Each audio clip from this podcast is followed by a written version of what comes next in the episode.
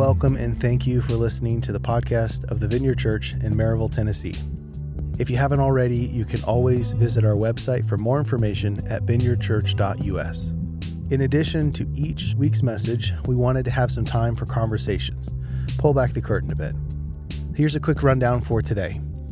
Aaron spent some time with Jonny and Sharon, talking through a few new building updates, and then in closing, we'll hear more about the upcoming Revelation class, a great conversation between Joey Bruno and Aaron McCarter.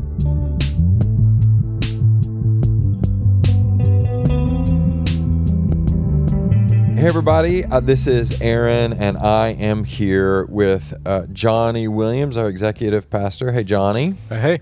And uh, Sharon McCarter, my my bride, and Hello. our youth pastor, and the regional leader, good bishop, and all sorts of all sorts of things. Um, and we are the three of us, uh, Team Twelve Twenty Five, which is a really stupid name. And uh, Jonny, why don't you why don't you tell us the story of how we ended up with uh, this this wonderful Team Twelve Twenty Five? I could, but because you love it so much, I will defer to you, and because I hate it so much, Okay. I will defer to you. so so we uh, Sharon, Jonny, and I are kind of leading the efforts as we work on um, a move and as we look to move. And we are going to move to our new address, which is just down the road from where we're at now. The address is 1225. Um, I pointed out to my wife, who you may know is completely obsessed with all things Christmas. She's just bursting with Yuletide cheer 12 months a year. I pointed out the 1225 is December 25th. Like that's the date. I noticed that before she did, which was shocking. It really was. She lit up like a Christmas tree. She just immediately was beaming. Um, Jonny was rolling his eyes so far into the back of his head. I was concerned for his well being. and then he said, Team 1225 um, for the name of our group with genuine disdain. I mean, I think uh, real angst. He hates it. And then Sharon and I just jumped all over it. And now, because Jonny hates it, I insist on calling his Team 1225 at all times. Is that fair, Jonny? That's That's- sound right the right um, story? That's fair. And it Yep. still always makes me happy. And it always make, I know every time I mention it, it's the three of us meeting. Yeah. Jonny rolls his eyes, Sharon beams, and I'm happy because mostly because Jonny's annoyed. anyway, we um, are, I guess, just over halfway through our 90 day due diligence period. As you probably already know, we uh, agreed to terms to purchase a building a mile down the street from where we are at now. So, Jonny, if you could, can you give us an update on this this due diligence period? How's it going? Where are we at with all that? Yeah. So, um, if you don't know what a due diligence period is, um, it is just a period after you sign a contract on a building that you have to just cover all of your bases um, to make sure everything's in line with with what you want and uh, all that stuff. So, so we closed on uh, the property at twelve twenty five William Blount Drive um, on May tenth, and for the last three months, we have been working really hard to figure out um, all the stuff there is to figure out about this building, including inspections, surveys. Um, Buildings ta- have secrets. Yes, they Yeah. they do. Luckily, it's a metal building, which has less secrets than Uh-huh. a you know a regular building with a crawl space and foundations. But um, so yeah, we've done inspections, we've done surveys, we've talked to the county about a couple of different issues, including sewer, and um, if we want to expand one day, we've got we got the okay to do that from from the county. Um, we've talked to an architect, which I think Sharon's going to talk to you about a little bit more here in a minute. Um, we've got financing um, secured for the building. Um, the, yeah, the periods uh, went remarkably smooth and you know, remarkably easy so far. Yeah, so there's a whole bunch of things we just have to look into in order to do, you know, to steward the opportunity well. And so far, I, I don't think it's an exaggeration to say we've just gotten good answers on on all the stuff. We haven't unlocked any horrible secrets or any any dark unexpected twists or turns. Like I, it seems like just really on track. Absolutely, yeah. Yeah. So Sharon this number of stuff that's kind of going on now that we're working on now. You know, while Jonny's doing all that stuff, what else is happening as we try to move this thing forward? Yeah, we're really excited. We finally uh, picked our architect that we are working with right now. He's a local guy. He has tons of experience um, working on churches. He has attended church his whole life. He understands the way churches operate. So um, he's been really good to work with, and it's been a really good um, process so far. So all that's going really smoothly. Um, we've been working with him um, and our staff on the design and the layout of the building. Um, and that's, you know, not been an easy process just because we have a huge wish list, as one might Yeah. imagine. Um, and so we're just trying to do our best to make every square foot count. Um, so we want this building to work best for us. We want it to feel like us. Uh, right now, it does not look or feel like us. Mm-hmm. No, and so, it does not.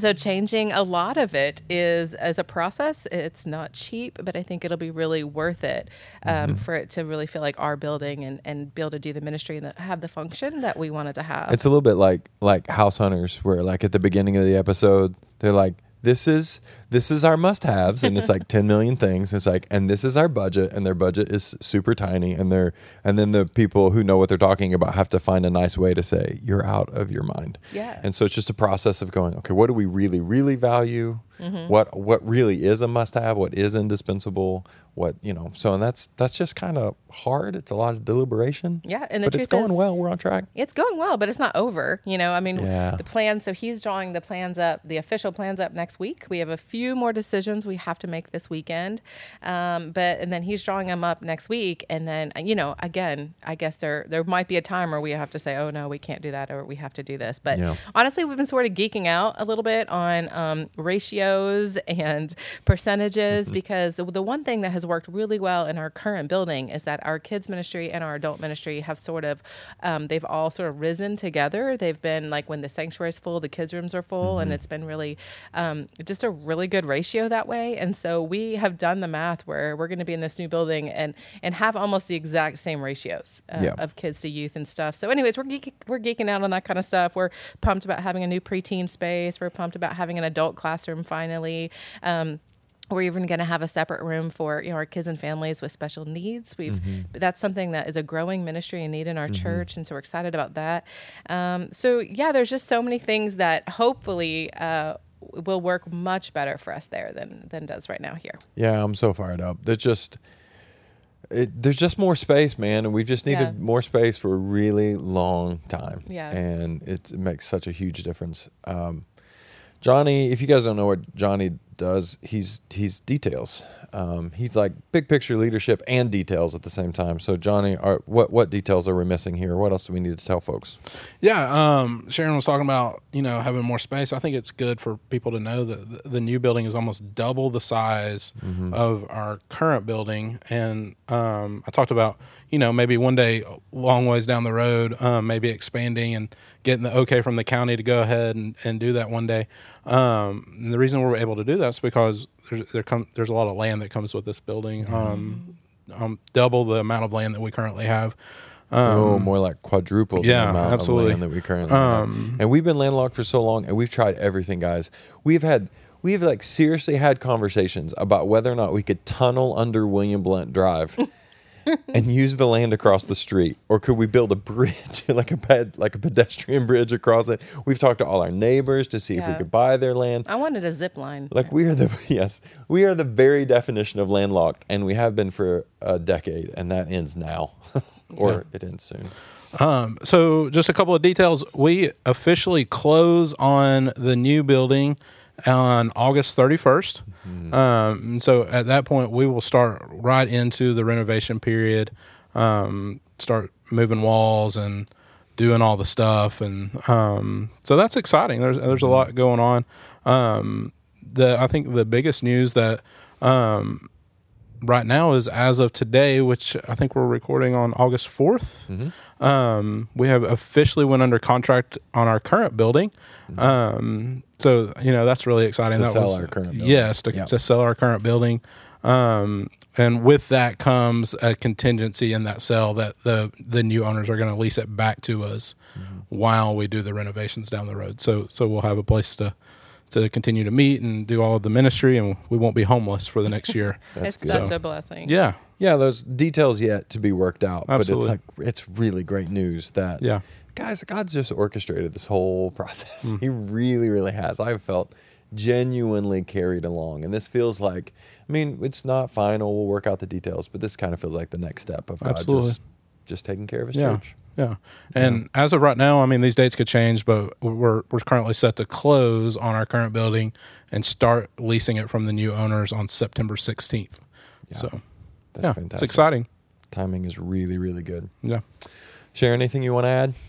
Just the i mean on the timing factor on the timing piece um, it has just really felt like god's timing which means that it's the right timing you know? Like obviously we have been landlocked forever. We've had space issues forever um, but buildings have been hard to come by um, especially when we have the size church that we have when we have people in this church that come from every direction of the county and e- even neighboring counties. And so the fact that this is just a few blocks away it just feels miraculous to be honest. And so the second it came up we jumped at it and a lot of people jumped at it. So again it feels like god's timing and god's favor um, that we got it.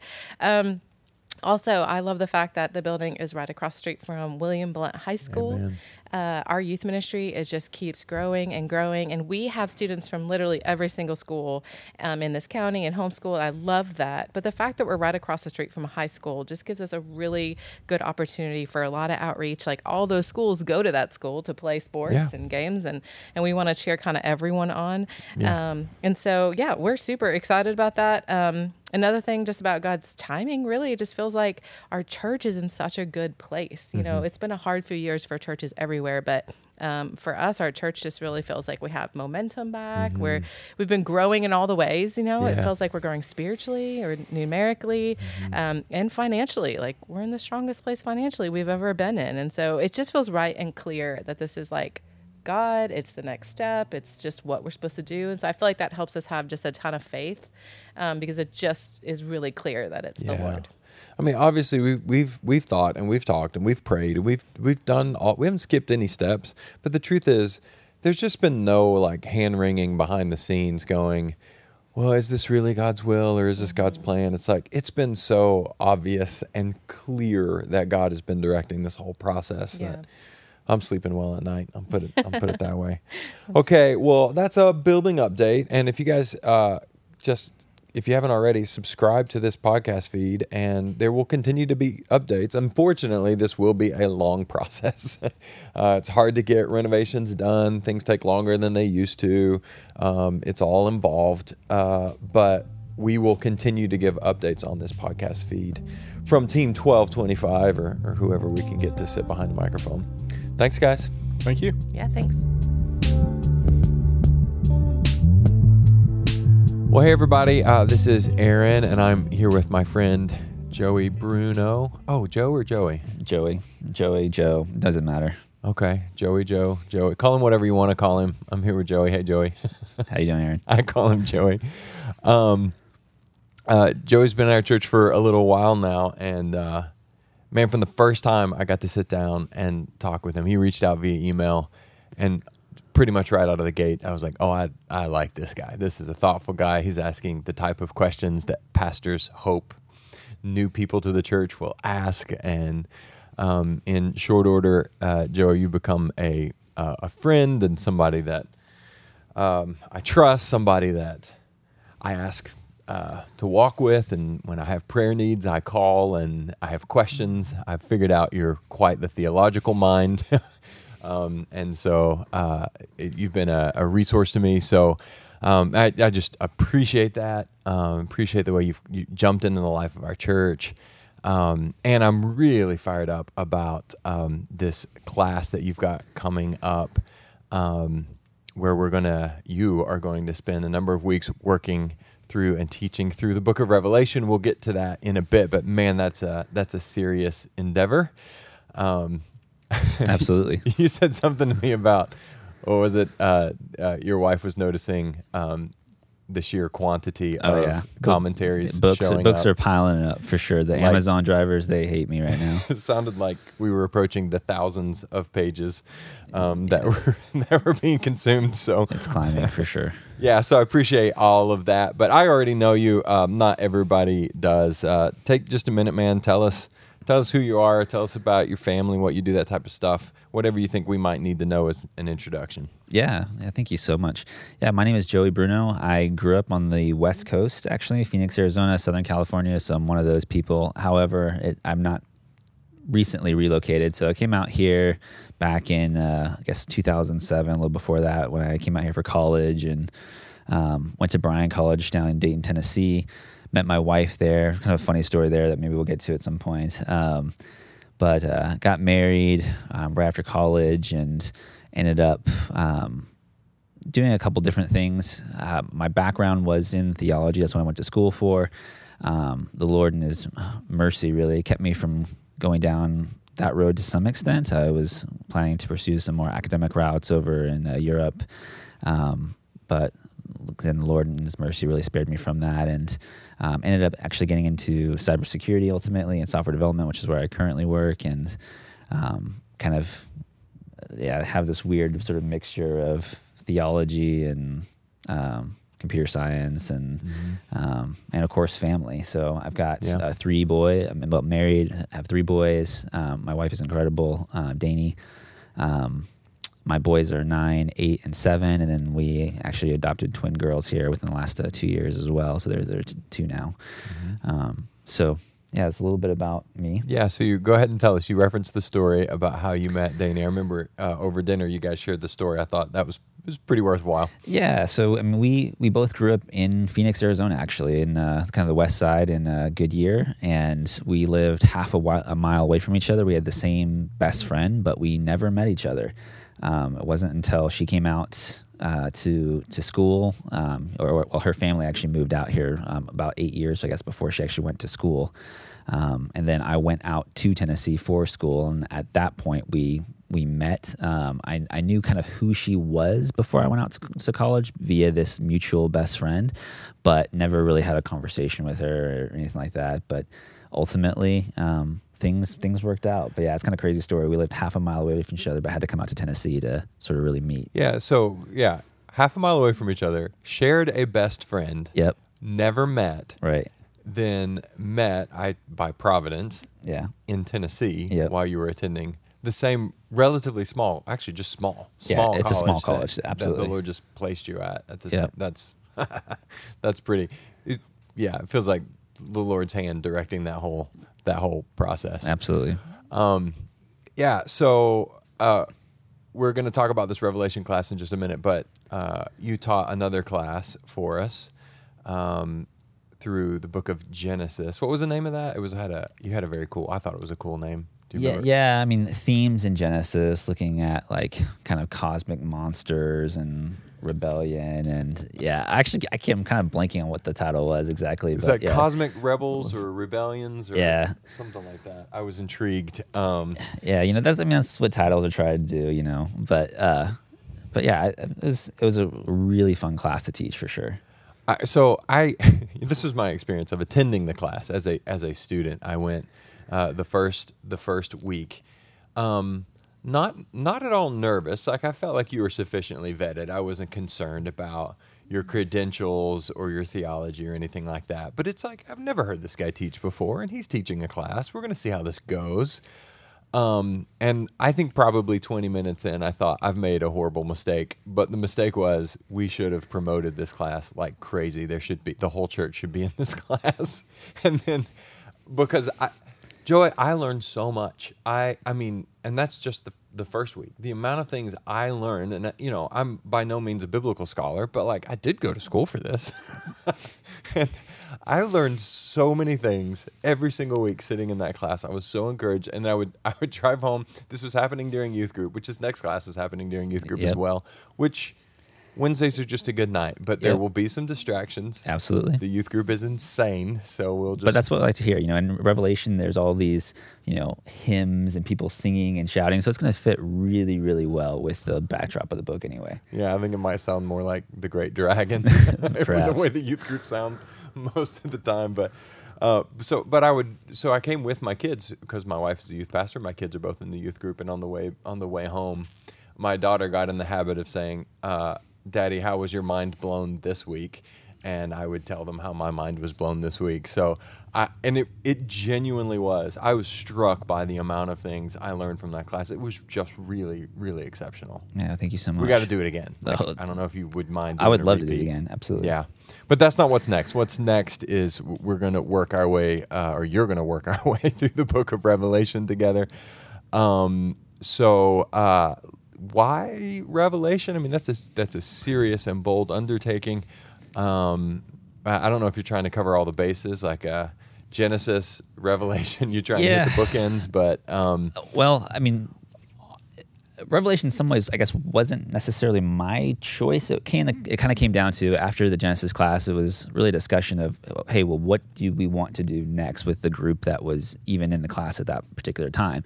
Joey, you're And- being humble. Uh, there was what happened was the people after the class cornered you and said, "We want more. So- Will so- you teach us more?" Something like that. Yeah. But okay. that's neither here nor there. It, it came down to what sort of topics would be of interest to, particularly the individuals that were in that class to start with, and not really surprisingly, but you know, Revelation was was one that naturally people have tons and tons of questions about. I have questions about, um, and so it was, uh, I guess, sort of backed by popular demand, you might say, um, and the it was something uh, on a personal level, of course, that was interesting to me. Uh, back in college, I mean, we had a, I sat through a kind of seminary level class on it and and that kind of thing. But it's my theology has changed a lot since college, even, and it wasn't something that I had spent a lot of time really thinking about um, in the last 10 years since since I was in that class. So part of it was just hey, I I kind of want to know a little bit more about where I land on some of the positions and some of the debates now 10 years later as sort of my theology and perspective on things has changed and just wanting to, you know, be in the word and and just learn and um and hopefully uh, inspire others to uh, love Jesus more through by, by knowing him better. Uh huh. Well, man, I I admire the audacity because um, usually the, when people say, "Will you teach on Revelation?" the right answer is just no, no. That's for all the reasons because it's so hotly debated because it's. I mean, there are like layers of abstraction and just mystery upon mystery, um, and people come into a discussion on Revelation like fully loaded. Yeah, absolutely. Like, or or or they, you know, you there are different things. There, it's people tend to avoid. Uh, like, yeah, I read it. I got like four chapters in. I was totally lost. I stopped. And there's a part of me I hear that and I'm like, yeah, that's fair. I get it. Or there's other people who are like, I fixated on it for years on end because I was determined that despite 2,000 years of brilliant Christian thought, I will be the one who cracks the code. Yeah. I'm going to figure it out. And so, man, people come in either determined to avoid the subject, super like overly obsessed with the subject, or in many cases, really terrified. Yeah. Um, and so most people, when they say, "Hey, can you teach about Revelation?" the answer is just, "Yeah, no, no I'm not going to do that." so I appreciate you signing up, but you know what? Again, I guess I already asked the question, but what inclined you to say Yeah. yes, and and maybe even about those particular approaches that people have to Revelation? Yeah, absolutely. I mean, it, the, as you said, the topic is absolutely polarizing. The response to it is, I mean, you get it really varies, um, and in most cases, it's generally extreme, either extreme avoidance or extreme fear or extreme certainty um, as to what it as to what the book means. And historically, when you look at the church, I mean, Martin Luther, for example, like you know, a, a bedrock of the Reformation, right? Right. And Martin Luther, he wanted the book thrown out of the canon, along with James, by the way. Right. And um, he he said, I can't understand it essentially, and whatever it says, uh, it does not preach Christ. Wow. Uh, John Calvin wrote Strong a commentary disagree. on every book of the Bible Uh-huh. except the book of Revelation. And so there's there's certainly been plenty of significant church figures um, throughout the life of Christianity that didn't quite know what to do with the book, and there's still this is still very much uh, a thing today. So any adventure into the book of Revelation has to start with humility and Yeah. understanding and gentleness and graciousness with our brothers and sisters who disagree um, because there really isn't like when you when you look at the history of the church over the last 2000 years everybody agrees that essentially what's in the creeds about Jesus being at the right hand of God and that he's going to come again to judge the living and the dead. Everybody agrees with that, but exactly what that will look like it really varies considerably over the last 2000 years. And this is one of the things where, you know, if you pick up uh, so we have commentaries from on the book of Revelation from as early as 303 AD Oh my. and if it's it's worth it at times to take a look back at some of the early church fathers and just sort of see what they said about the book not because they're necessarily right but because they don't make our mistakes they don't have the same framework. They don't have the same assumptions.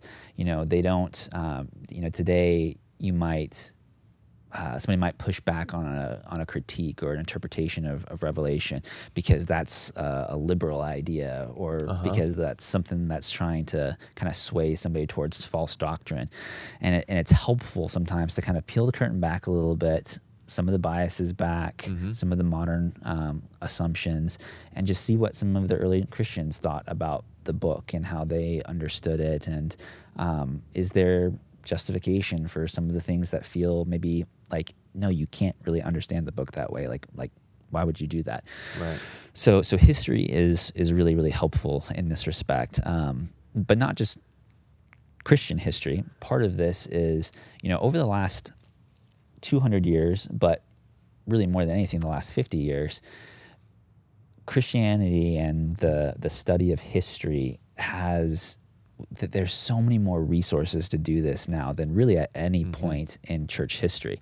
So in the 1950s and 60s, for example, the the Dead Sea Scrolls Right. became a thing, right?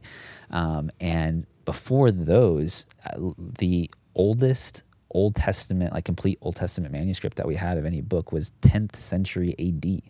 Oh my goodness. Um, and and because of the Dead Sea Scrolls, we have biblical texts like Isaiah and others Uh-huh. that are second century BC. So it, I mean, it literally like twelve hundred years better. Yeah. Um, so like those things and just the knowledge of history and the availability of resources and in some ways the technological um, ability now to kind of mine some of those resources and have access to them because historically and most of them were in Syria and Syriac or ancient Ethiopic or you know just languages even that that not even really biblical scholars most biblical scholars really you know knew or were aware of um, so there's just an, it's it's a great time within human history to be able to understand the book on its on its own terms because we've never been able to understand John's day better.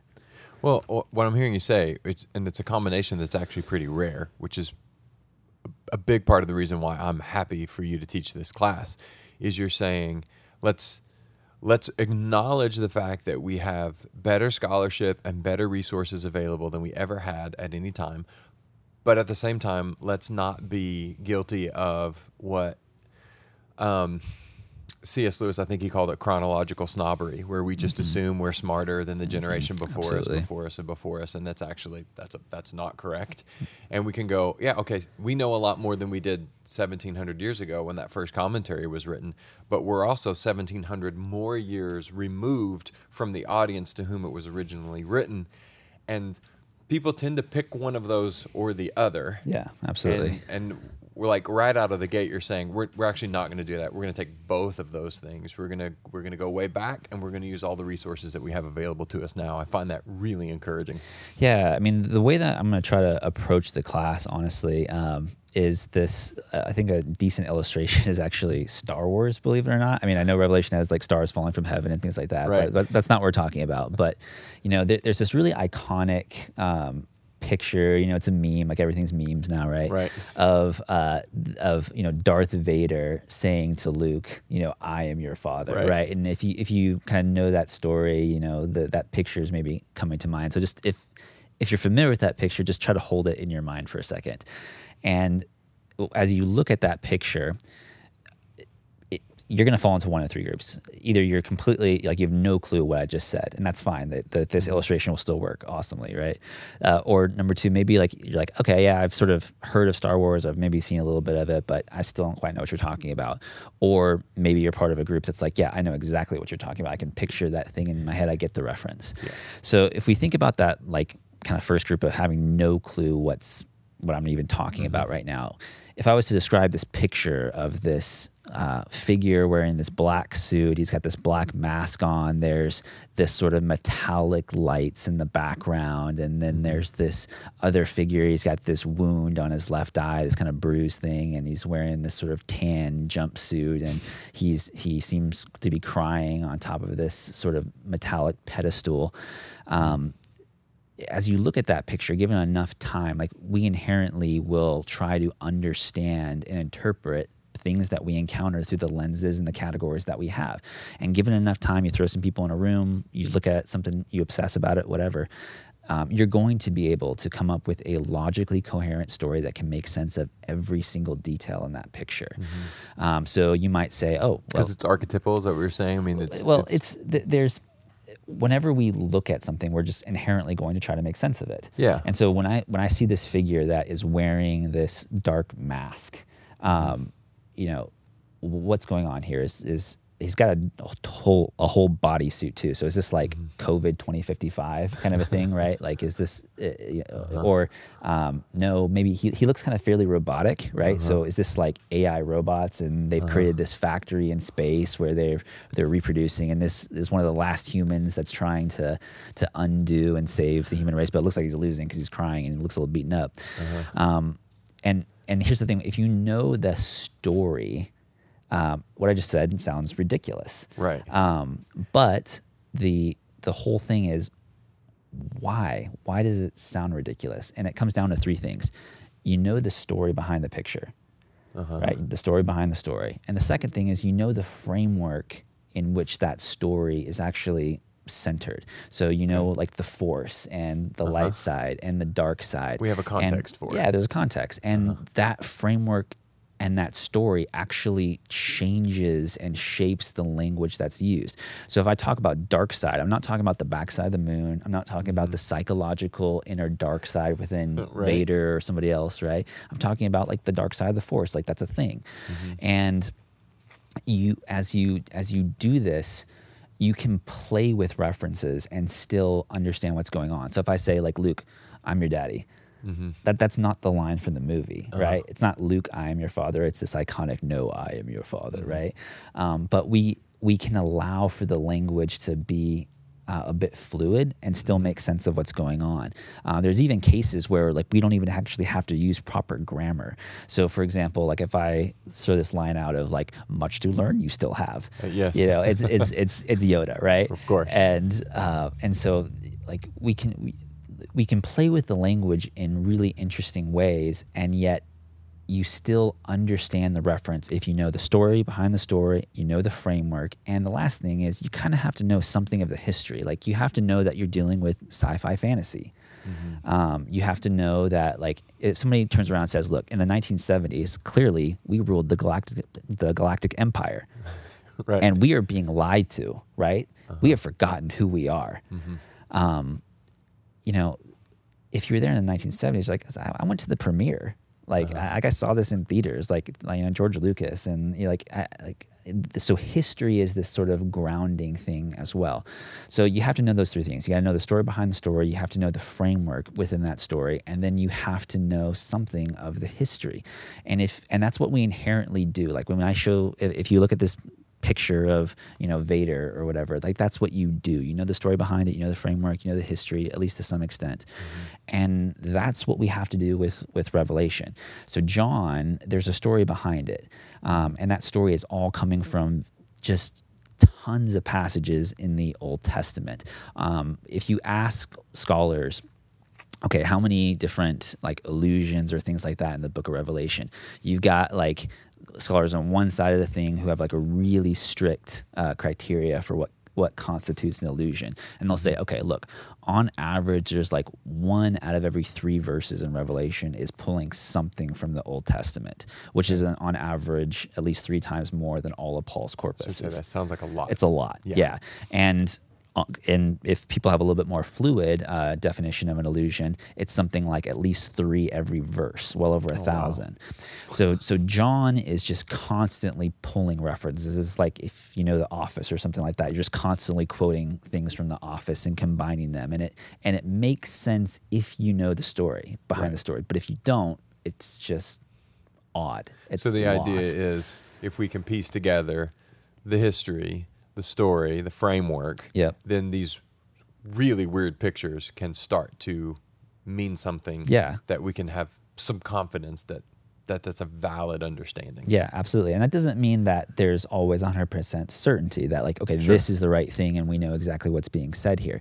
But it, it allows us to make sense of things that are otherwise very obscure. Mm-hmm. And ultimately, there's no grounding point to really assess whether one interpretation is actually more valid than the other. Mm. And that's why, in particular in America over the last 200 years, there's this kind of revolving door with Revelation where, mm. okay, nope, it means it's referring to World War II, or nope, Yep. it's the Korean War, or it's the Cold War, or it's, you know. And these things are often said with absolute certainty. Yeah, absolutely. Or it's Y2K or uh-huh. COVID or, you know, whatever it is. So um, we need to have some kind of a grounding. And I think trying to understand the story behind the story of the Old Testament, trying to understand the framework and something of the history of John's day um, allows us to, to do that. Yeah. John, by the way, the author. Yes, of, of yes. Revelation. The author of Revelation. Yeah, yeah. That that's really really helpful. Um, it, it gives me a sense of hope, honestly, because I mean, you you read and go, okay, so this is apocalyptic literature, tricky, and it's it's a vision that's being had. It's a vision that's being had of a spiritual reality that we can't really see or understand. Or so there's like there's a couple layers of abstraction. Um, uh, written in a different language there's another layer. Written a couple thousand years ago there's another layer. And then at, at about that was five i think. At about two i'm like yeah i'm out. I don't Yeah. i'm i tap. But what you're saying is like there's actually a way. There's a systematic way to give us a, at least a grid to approach this and it's not just well, to use a word, eisegesis, mm-hmm. where, which is where you look at the scripture and it's just Joey Bruno's interpretation based on the mood that he's in or his personal experience mm-hmm. or whatever. There's there's actually a framework that is accessible that can be used that allows us to draw some real information. Yeah, absolutely. And and I would want to really say that that framework is it's a story. It, It's not a, it's not so much a system as it is a story, and that's that's really where um, I would want to to really cement things is within Israel's long story and the culmination of that story, and you know that that's where these kind of words like apocalyptic or uh, uh, apocalypse, right, John? This this book is called an apocalypse, um, or a prophecy is another thing that's called in uh, Revelation one three. And and you know what do those words even mean? Because our default setting for when we hear those words is like end of the world it's future Yes. um Scary, yeah scary. abstract, Yeah, confusing. absolutely um but when you start to look at those words a little bit like let's take apocalyptic or a, apocalypse to start with um, paul when he has that experience on the damascus road he calls that an apocalypse so Say more. yeah, same word. And so it's not like an apocalypse is not something that's inherently always future. It it's this sort of picture like you kind of get in the book of Job, really, where the curtain gets pulled back and you get to see what's going on behind the scenes. Um, and there's a lot of figures in that space, right? It's not just God. You have Yahweh and you have a divine council Yep. and you have other figures, positive figures, negative figures, um, and you you are seeing the interaction amongst those figures.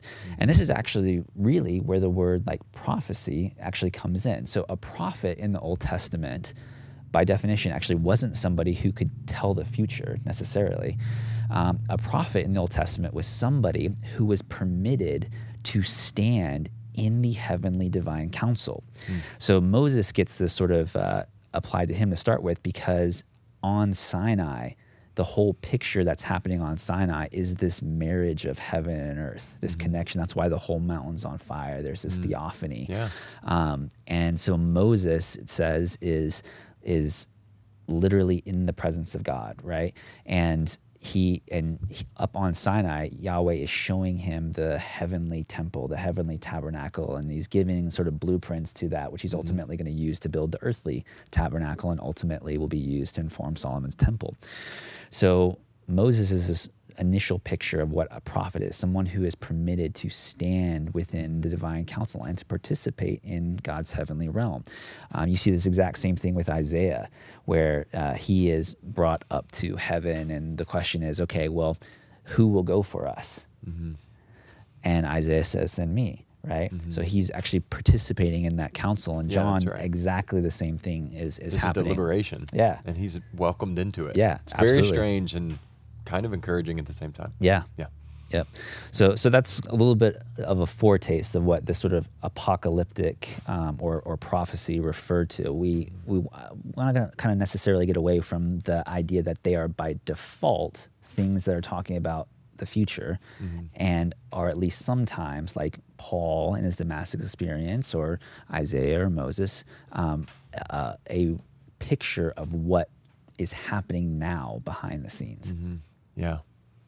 Yeah, that's really helpful. I, one of the things I wanted to hit on with you, Joey, is you, I was really encouraged in the Genesis class on a couple of fronts, but one of them was as you approach this, you're in just an incredibly high value of Scripture. That seemed obvious to me that you you just trusted in the authority of God's Word, and yet um, your confidence in the word's authority did not equate to your absolute confidence in your own authority or your own interpretations.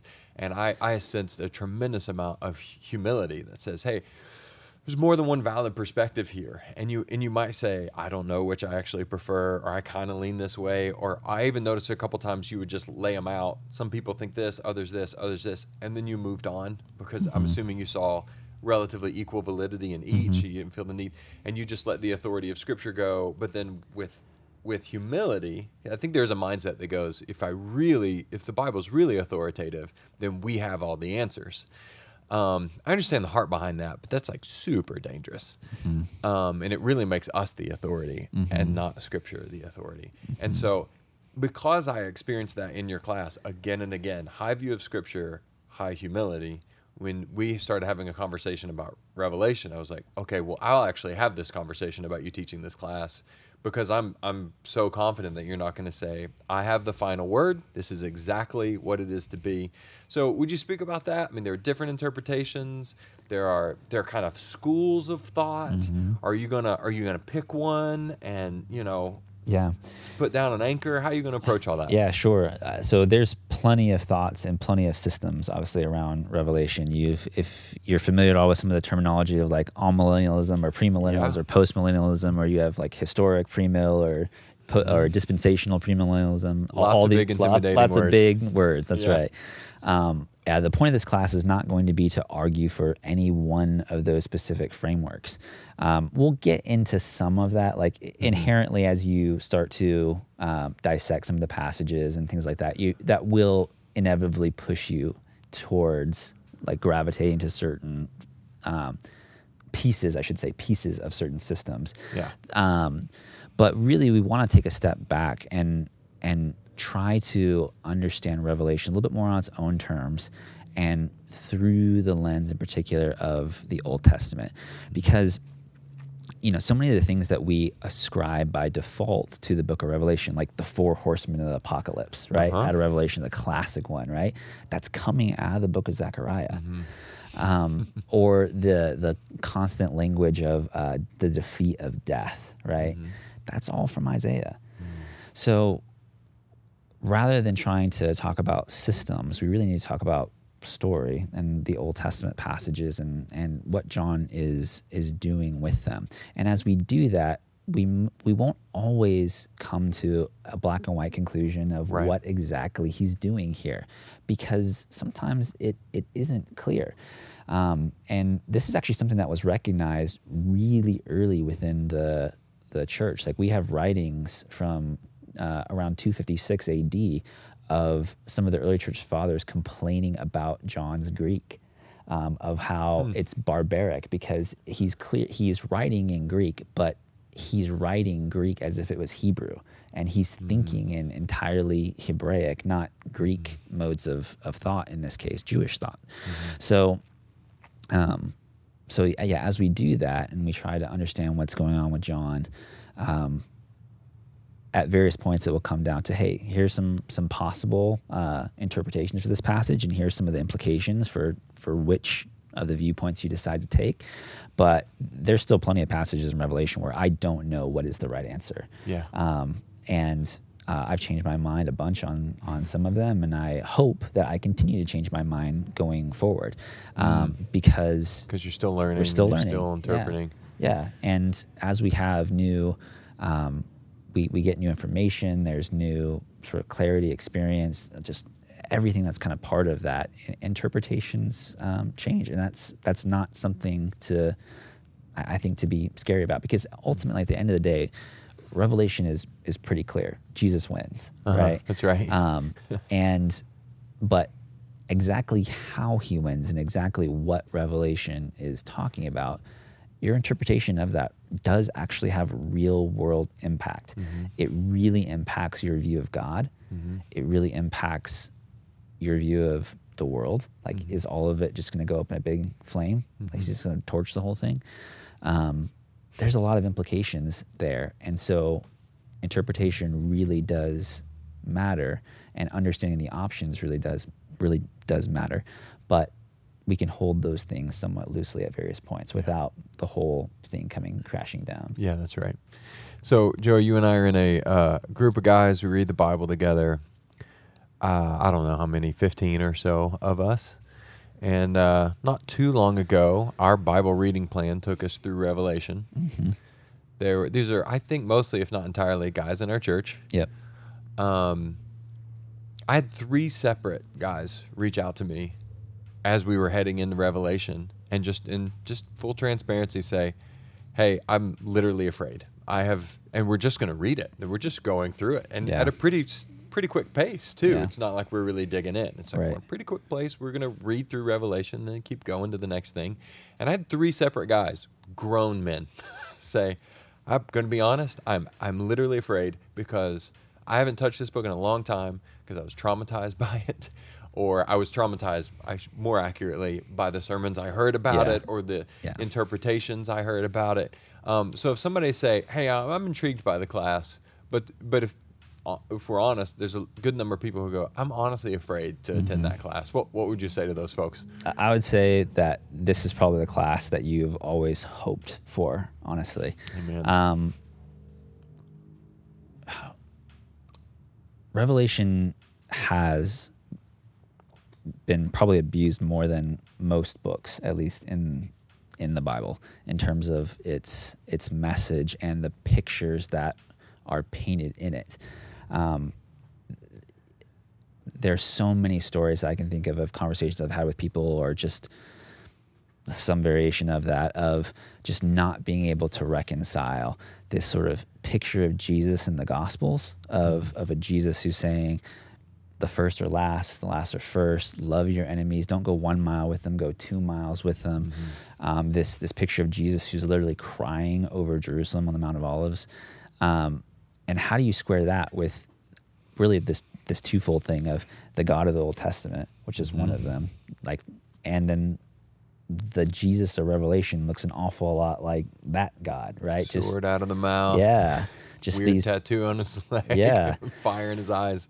And and, Yeah. and you see this get picked up, you know, plenty in in Christian culture too. You know, Mark Driscoll has some famous comments on this. Um, so does Doug Wilson. I mean, his whole book is uh, entitled "When the Man Comes Around," um, and so you there really is this general sense of ah Jesus, yes, the the Lamb of God slain, but also the Lion of the tribe of Judah. And Yeah. we saw the Lamb in the Gospels, and now we're going to see the Lion in Revelation. That's right. And Very common. yeah. And I, I think Revelation, part of what John is doing in his strategy is he's giving you these pictures. And these pictures, in many ways, come from um, what John sees in the Roman Empire. Um, uh, Domitian, for example, is famous for riding on his white horse as he comes to do battle. Um, and yet there's these subtle but so important twists that John has on these pictures of like for example the the kind of famous one in Revelation 19 of Jesus coming and riding this this white horse um, and yet he's covered in blood before the battle even starts Yeah. um, and he has this the the word there for like this sword is this sort of short um, Roman sword, but it's not really a sword. It's it's the, the sword actually looks like a tongue, and that's that's why it's coming out of its mouth. Um, it's it's just a word, um, and he's covered in blood because back in Revelation chapter five, he was John. John saw this picture of this lamb, and there there was this really important contrast where John he's he's up in this divine council scene, up in this throne room, and and he is hearing this announcement that the lion, the tribe of Judah, has conquered. That's what John hears, and then John flips it because when he turns around, he sees a, a lamb that mm-hmm. was slain.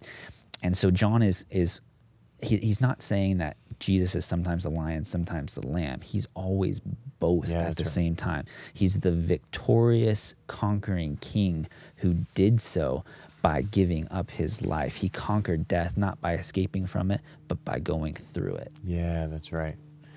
Yeah, I'm so glad to hear you say those things. I mean, I knew you were going to say those things because I've, I've heard you talk about these concepts before, and it's so important for us to realize this idea of of Jesus as the sacrificial lamb. Uh, uh, it's just the ultimate beacon of love and kindness. Revelation does not roll those ideas back; it takes those ideas further, and um, and I'm really excited that that you're going to lead us through that and help help highlight the beauty of something that has been lost and I think mislabeled as something terrifying and to be avoided. Yeah. Yeah. Yeah, absolutely. And if I mean, if you're listening to this and you're sort of wanting to get sort of some picture of what this class might be like before you take the plunge and, and sign up, although there's no. Uh, It's pretty easy to just yeah, I mean, there- there's there's no commitment here. You know, we're not. Uh, yeah, it's it's pretty easy. But the two things I would encourage you to take a look at are uh, the Bible Project has a number of great videos. They have this whole sort of I think it's a four or five part uh, series on spiritual beings. I would say, hey, take a look at that to start with because what we're going to see in Revelation 4 and 5 and even in Revelation 1 all sort of assumes that framework. So I mentioned before with the Star Wars thing that there that part of you thing you have to know is the story behind the story, and the other thing you have to know is the framework of that story. Yeah.